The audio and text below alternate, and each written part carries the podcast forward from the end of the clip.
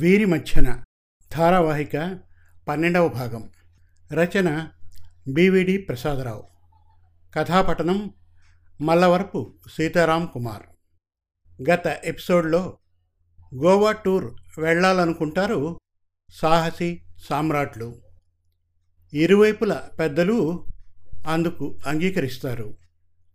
ఇక వీరి మధ్యన చివరి భాగం వినండి. మర్నాడు five thirty two AM Sahasi Samrat morning వాక్లో ఉన్నారు. పక్కపక్కగా నడుస్తున్నారు.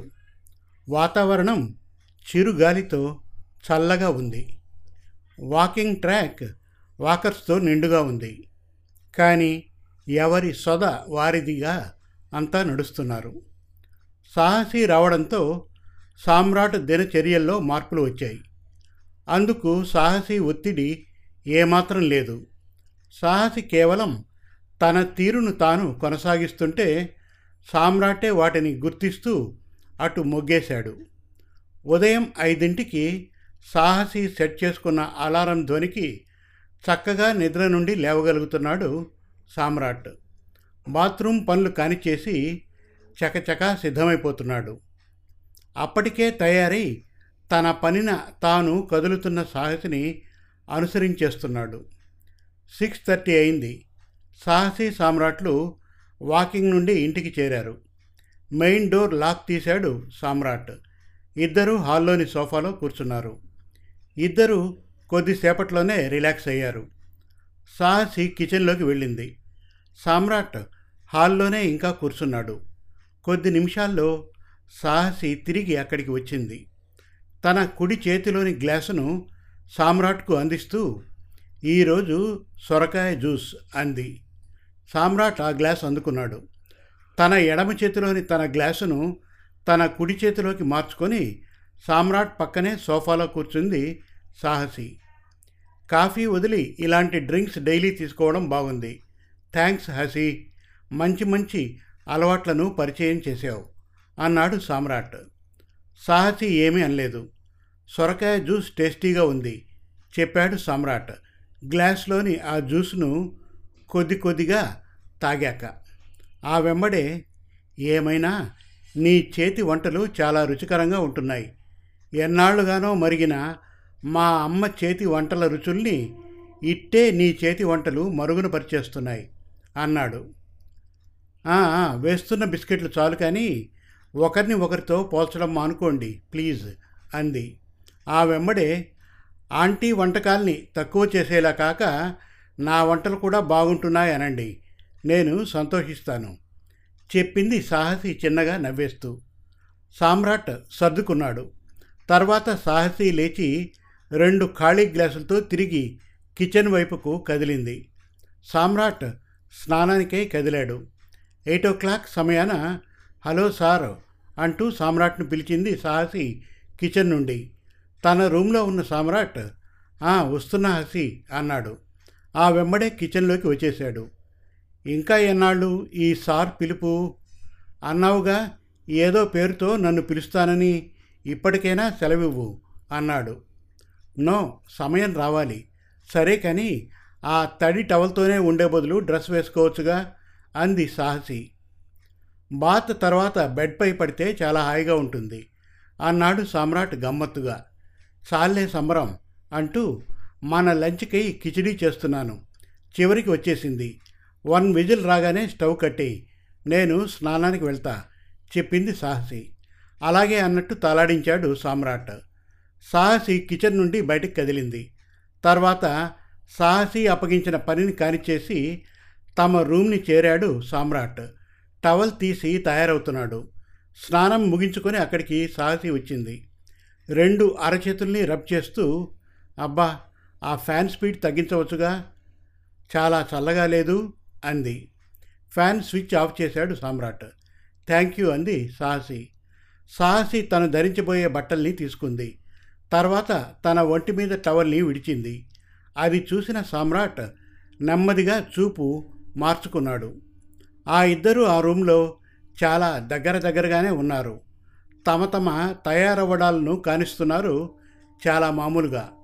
పది నిమిషాల్లోపే రా బ్రేక్ఫాస్ట్ చేద్దాం అంటూ అక్కడి నుండి కదిలింది సాహసి. సామ్రాట్ ఆమెను అనుసరించాడు. ఇద్దరూ కిచెన్లో ఉన్నారు. టూ బౌల్స్లో వేడి పాలు సమానంగా పోసి వాటిలో కొద్ది కొద్దిగా బెల్లం పొడి వేసి స్పూన్తో కలిపింది సాహసి. ఆ తర్వాత ఆ బౌల్స్లో అప్పటికే రెడీ చేసి ఒక పక్కన పెట్టుకున్న తడి అటుకులను రెండేసి టీ కప్పుల వంతున సర్దింది. ఈలోగా సాహసి చెప్పినట్లు ఫ్రిడ్జ్ నుండి ఒక ఆపిల్ని తీసి చాకుతో సమానంగా ఎనిమిది ముక్కలు చేసి పెట్టాడు సామ్రాట్. రెండు ప్లేట్లలో చెరో అటుకుల బౌల్ను, నాలుగేసి యాపిల్ ముక్కలను, చెరో స్పూన్ను సర్దింది సాహసి. ఒక ప్లేట్ను సామ్రాట్కి అందించి మరో ప్లేట్ను తను తీసుకుంది. అలా ఆ ఇద్దరి బ్రేక్ఫాస్ట్ అయ్యాక సాహసి రెండు లంచ్ బాక్సుల్లో కిచడీని సమానంగా సర్దిపెట్టింది. స్నాక్స్ టైంలో తినడానికి నాలుగు బిస్కెట్స్ని, ఒక కమలాపండును లంచ్ బాక్స్తో పాటు నీ బ్యాగ్లో కూడా పెడతాను, ఈలోగా మన వాటర్ బాటిల్స్ని నింపితే చెప్పింది సాహసి. సామ్రాట్ ఆ పని చేసి పెట్టాడు. తర్వాత తమ తమ బ్యాగ్స్తో తమ తమ వర్కులకు బయలుదేరారు ఆ ఇద్దరు. సామ్రాట్ మెయిన్ డోర్ లాక్ చేశాడు. కీని జేబులో పడేసుకున్నాడు. ఆ వెంబడే నీ కీని నీ వద్ద ఉంచుకున్నావుగా అడిగాడు. ఆ అంది సాహసి. సాహసి తన స్కూటీతో, సామ్రాట్ తన బైక్తో ఎవరి తోవన వారు బయలుదేరారు. ఫోర్ ఫార్టీ పిఎం సాహసికి ఫోన్ చేశాడు సామ్రాట్. ఎక్కడా అడిగాడు. ఇంటికి బయలుదేరుతున్నాను చెప్పింది సాహసి. అవునా, నేను అరౌండ్ సెవెన్ ఓ క్లాక్కి ఇంటికి వచ్చేస్తాను, నువ్వు డిన్నర్ ప్రిపేర్ చేయకు చెప్పాడు సామ్రాట్. ఏం అడిగింది సాహసి కుతూహలంగా. ఈరోజు డిన్నర్ని మనం స్కైలో చేయబోతున్నాం చెప్పాడు సామ్రాట్ గొప్పగా. వాట్, స్కైలోనా అంది సాహసి విస్మయంగా. Yeah dear Hasi, already sky dining tickets మనకై బుక్ చేశాను చెప్పాడు సామ్రాట్ హుషారుగా. నాకేం అర్థం కావడం లేదు అంది సాహసి చిత్రంగా. కొద్ది గంటలు ఓపిక పట్టు ప్లీజ్ అన్నాడు సామ్రాట్ తమాషాగా. సర్లే అనేసింది Sahasi. Bye bye, take care అన్నాడు సామ్రాట్. సరి సరే నువ్వు జాగ్రత్త అనేసింది సాహసి. వాళ్ళ ఫోన్ కాల్ కట్ అయింది. సాహసి ఇంటికి బయలుదేరింది. సామ్రాట్ ఫినిషింగ్ వర్క్ కానిస్తున్నాడు. సరిగ్గా ట్వంటీ సిక్స్ మినిట్స్ తర్వాత సామ్రాట్ ఫోన్ మోగింది. చేస్తున్న వర్క్ను ఆపి ఫోన్ స్క్రీన్ వైపు చూశాడు. సాహసి నుండి కాల్. ఆ కాల్కు కనెక్ట్ అయి బోలో హసి అన్నాడు. అటు నుండి హలో సార్, ఈవిడ మీ మిస్సెస్ అనుకుంటా, ఈవిడ ఫోన్ చూస్తే లాస్ట్ కాల్ హబ్బీ అని ఉంది, దాంతో ఈ నెంబర్కు కాల్ చేశాను చెబుతున్నాడు ఒక అతను. సాహసి ఫోన్ నుండి వేరే ఎవరో మాట్లాడుతూ ఉండడంతో సామ్రాట్ అయోమయం అవుతున్నాడు. ఇక్కడ ఈవిడ స్కూటీకి యాక్సిడెంట్ అయింది. కింద పడ్డ ఈవిడను నేను మరికొంతమందిని కలిసి దగ్గరలో ఉన్న హాస్పిటల్లోకి చేర్చాం చెప్పాడు ఆ ఒకతను. తడబడిపోతూ ఏ హాస్పిటల్ అడగగలిగాడు సామ్రాట్. ఆ ఒకతను చెప్పాడు. వస్తున్నాను అంటూ ఆ కాల్ కట్ చేసి హడావిడిగా పనిని సర్దేసి కదిలాడు సామ్రాట్ చిందరవందరగా. అతడి వాలకం గమనించిన కొలీగ్స్ అతడిని ప్రశ్నించారు. నా మిస్సెస్కి యాక్సిడెంట్ అయిందిట తడబడిపోతున్నాడు సామ్రాట్.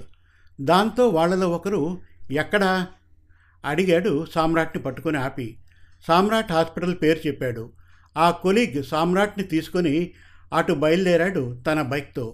హాస్పిటల్ చేరాక రిసెప్షన్లో వాకప్ చేస్తూ ఉండగా అక్కడే విచి ఉన్న సామ్రాట్కి ఫోన్ చేసిన ఆ ఒకతను, నేను కృపాకర్, నేనే మీకు ఫోన్ చేసింది, ఆవిడను ఐసీయూలో పెట్టారు రండి అన్నాడు. తను ఎలా ఉంది అడుగుతున్నాడు సామ్రాట్. లోపల నుండి ఇంకా ఎవరూ రాలేదు చెప్పాడు కృపాకర్. సామ్రాట్ని తన కొలీగ్ ఒడిసి పట్టే ఉన్నాడు. కూల్ కూల్ అంటూ ఉన్నాడు. పావు గంట తర్వాత ఒక డాక్టర్ ఐసీయూ నుండి బయటకు వచ్చాడు. మీరే కదా ఆమెను తీసుకువచ్చింది అడిగాడు డాక్టర్ కృపాకర్ను చూస్తూ. అవును సార్, ఆవిడ తాలూకా వాళ్ళు వీళ్ళు చెప్పాడు కృపాకర్. డాక్టర్, తను ఎలా ఉంది అడిగాడు సామ్రాట్ బొంగూరు గొంతుతో. డోంట్ వరీ, రికవరీ అవుతారు, ట్రీట్మెంట్ మొదలుపెట్టాం, కొన్ని టెస్టులు అవుతున్నాయి, రిపోర్ట్స్ వస్తే మరింత నిర్దిష్టంగా చెప్పగలం చెప్పేసి వెళ్ళిపోయాడు డాక్టర్. కూల్ అవ్వండి సార్, ఏమీ కాదు అన్నాడు కృపాకర్ సామ్రాట్ను అక్కడే ఉన్న కుర్చీలో కూర్చుండబెడుతూ. ఆ వెంబడే నేను సుమారుగా పది అడుగుల దూరంలో ఉండగా యాక్సిడెంట్ అయింది. తను ఎదురుగా వేగంగా వస్తున్న బైక్ను తప్పించుకుంటూ ఉండగా తన స్కూటీ స్కిడ్ అయినట్లు ఉంది. తను టక్కున కింద పడిపోయింది. ఆమె మీద స్కూటీ పడిపోయింది. పెద్దగా గాయాలేమీ కాలేదు, కానీ పొట్టకు గట్టి దెబ్బ ఏదో తగిలినట్టు ఉంది. పాపం, పొట్ట పట్టుకొని ఆమె బాగా గింజుకున్నారు, చెప్పాడు అతను. ఆ బైక్ వాడు ఆగలేదా, అడిగాడు సామ్రాట్ కొలీగ్. లేనట్టు ఉంది, ఒక్కసారి అంతా మూగేశారు. అయినా తప్పు అతంది కాదు, స్కూటీయే స్కిడ్ అయినట్లు ఒక్కమారుగా పడిపోయింది, చెప్పాడు కృపాకర్. కొద్ది నిమిషాల తర్వాత సామ్రాట్ కుదురవుతూ థ్యాంక్స్ అండి అన్నాడు కృపాకర్ని చూస్తూ. ఇట్స్ ఓకే, సకాలంలో వైద్యం అందుతుంది, ఏమీ కాదు, ధైర్యంగా ఉండండి అంటూ తన ఫోన్ నెంబర్ ఇచ్చి, మరి నేను వెళ్తాను అన్నాడు కృపాకర్. మీరేమైనా ఖర్చు పెట్టారా, అడిగాడు సామ్రాట్ కొలీగ్. అబ్బా, ఏమీ లేదు, తన వాళ్ళు వస్తున్నట్లు హాస్పిటల్ వాళ్ళకి చెప్పాను. బిల్లింగ్ మీరు చూసుకోండి, అలాగే ఆమె హ్యాండ్ బ్యాగ్, లంచ్ బ్యాగ్లను ఫోన్ని హాస్పిటల్ వాళ్లకు అప్పగించాను, చెప్పాడు కృపాకర్. తర్వాత తను అక్కడి నుండి వెళ్ళిపోయాడు. మీ వాళ్లకు ఇన్ఫార్మ్ చేయి, వాళ్ళు ఉండేది ఎక్కడ, అడిగాడు సామ్రాట్ కొలీగ్. డాడీ వాళ్ళు ఇక్కడే ఉంటున్నారు, చెప్పాడు సామ్రాట్. మరి చెయ్యి, చెప్పాడు సామ్రాట్ కొలీగ్. సామ్రాట్ జేబులోంచి ఫోన్ తీశాడు. గోపాలస్వామికి కాల్ చేశాడు. పది రోజుల తర్వాత. ఆషాఢం ముగిసి మూడు రోజులైంది. ఉదయమే సాహసిని హాస్పిటల్ నుంచి డిశ్చార్జ్ చేశారు. ప్రస్తుతం గోపాలస్వామి ఇంట్లో అంతా ఉన్నారు. కబురు తెలిసి మోహన్ రావు, శైలజలు ఎప్పుడో వచ్చి ఉన్నారు. కొన్నాళ్ళు అమ్మాయిని మాతో ఉంచుకొని పంపుతాం అంటోంది శైలజ. లేదు లేదు, హసి నాతోనే ఉంటుంది, నేను బాగా చూసుకుంటాను, చెప్పాడు సామ్రాట్. అది కాదు బాబు, చెప్పబోతున్నాడు మోహన్ రావు. లేదంకుల్, అడ్డయ్య అనేశాడు సామ్రాట్. అది కాదురా, వాళ్ళు అడిగేది తప్పు కాదురా, అమ్మాయిని వెళ్ళని, అంది మాలతి. లేదమ్మా, అందరికీ చెబుతున్నాను, సాహసి నాతోనే ఉంటుంది, మరియు మా ఇద్దరం ఆ ఫ్లాట్కు వెళ్ళి ఉంటాం, చెప్పాడు సామ్రాట్. అదేంట్రా అలా ఎలా, ఇప్పటి తన పరిస్థితిని బట్టి అమ్మాయికి బాగా రెస్ట్ అవసరం, తన వాళ్ళ వద్ద ఉంటేనే తనకు వీలుగా ఉంటుంది, వెళ్ళని, మనమే అప్పుడప్పుడు వెళ్ళి వద్దాం, చెప్పాడు గోపాలస్వామి. సామ్రాట్ ససేమిరా అంటున్నాడు. నాన్న మాట విను, ఆడవాళ్ళ ప్రాబ్లం రా, అర్థం చేసుకో, చెప్పింది మాలతి. లేదు, ఆడవాళ్ళది అనేకు, నా భార్యది అను, బాగుంటుంది. తన పరిస్థితి నేను తెలుసుకున్నాను, తనకు రెస్ట్ అవసరమే, అది నా వల్ల కూడా తనకి బాగా లభిస్తుంది, ప్రామిస్, చెప్పాడు సామ్రాట్. అతడు సాహసినే చూస్తున్నాడు. సాహసి ఏమీ అనలేకపోతోంది. గోపాలస్వామి కలగజేసుకున్నాడు. నీ మొండితనం వల్ల నాకు ఇలా చెప్పవలసి వస్తోంది. మనకి తెలుసు, అమ్మాయి పొట్టలో గట్టి గాయం కావడంతో తన గర్భసంచి తీసేయాల్సి వచ్చింది. బయటకు తెలియకపోయినా లోపల ఇంకా పచ్చిగానే ఉంటుంది. తనంతట తాను తిరిగే సమయం కాదు ఇది, కొన్నాళ్ళు తనకు సపర్యలు అవసరం ఉంది, చెప్పాడు. అరే, నాకేం ఇవి తెలియవా, తనని మీకంటే నేనే బాగా చూసుకోగలను, వినుకోండి, నేను తనని సంసారానికై తీసుకువెళ్ళడం లేదు, నా సపర్యలు అందించడానికై నాతో ఉంచుకుంటున్నాను, చెప్పాడు సామ్రాట్. మిగతా వారు ఎవరూ వెంటనే ఏమీ అనలేకపోతున్నారు. అంతలోనే, దయచేసి నాది మూర్ఖం అనుకోవద్దు, అర్థం చేసుకోండి, అన్నాడు సామ్రాట్. పెద్దలు మొహాలు చూసుకుంటున్నారు. పర్వాలేదు, నేను ఇతనితోనే ఉంటాను, నన్ను ఇతను బాగా చూసుకోగలరు, నాకు తెలుసు, చెప్పింది సాహసి అప్పుడే. థ్యాంక్స్ హసి, థ్యాంక్ యూ, అన్నాడు సామ్రాట్ గొప్పగా. తర్వాత తను కూర్చున్న చోటు నుంచి లేచి సాహసి పక్కకు చేరి ఆమె చేతుల్ని తన చేతుల్లోకి తీసుకొని, మనం ఒకరికి ఒకరంగా ఉందాం, నువ్వు నాకు కావాలి, నేను నీకు ఉండాలి, ఇక మీదట నువ్వే నా బిడ్డవి, నేనే నీ బిడ్డను, అంటున్నాడు సామ్రాట్. భళ్ళును ఏడ్చేస్తూ thank you, thank you Samrat, అంటోంది సాహసి. తొలిమారుగా సాహసి పేరుతో తనను పిలవడంతో సామ్రాట్ మిక్కిలి సంతసిల్లుతున్నాడు.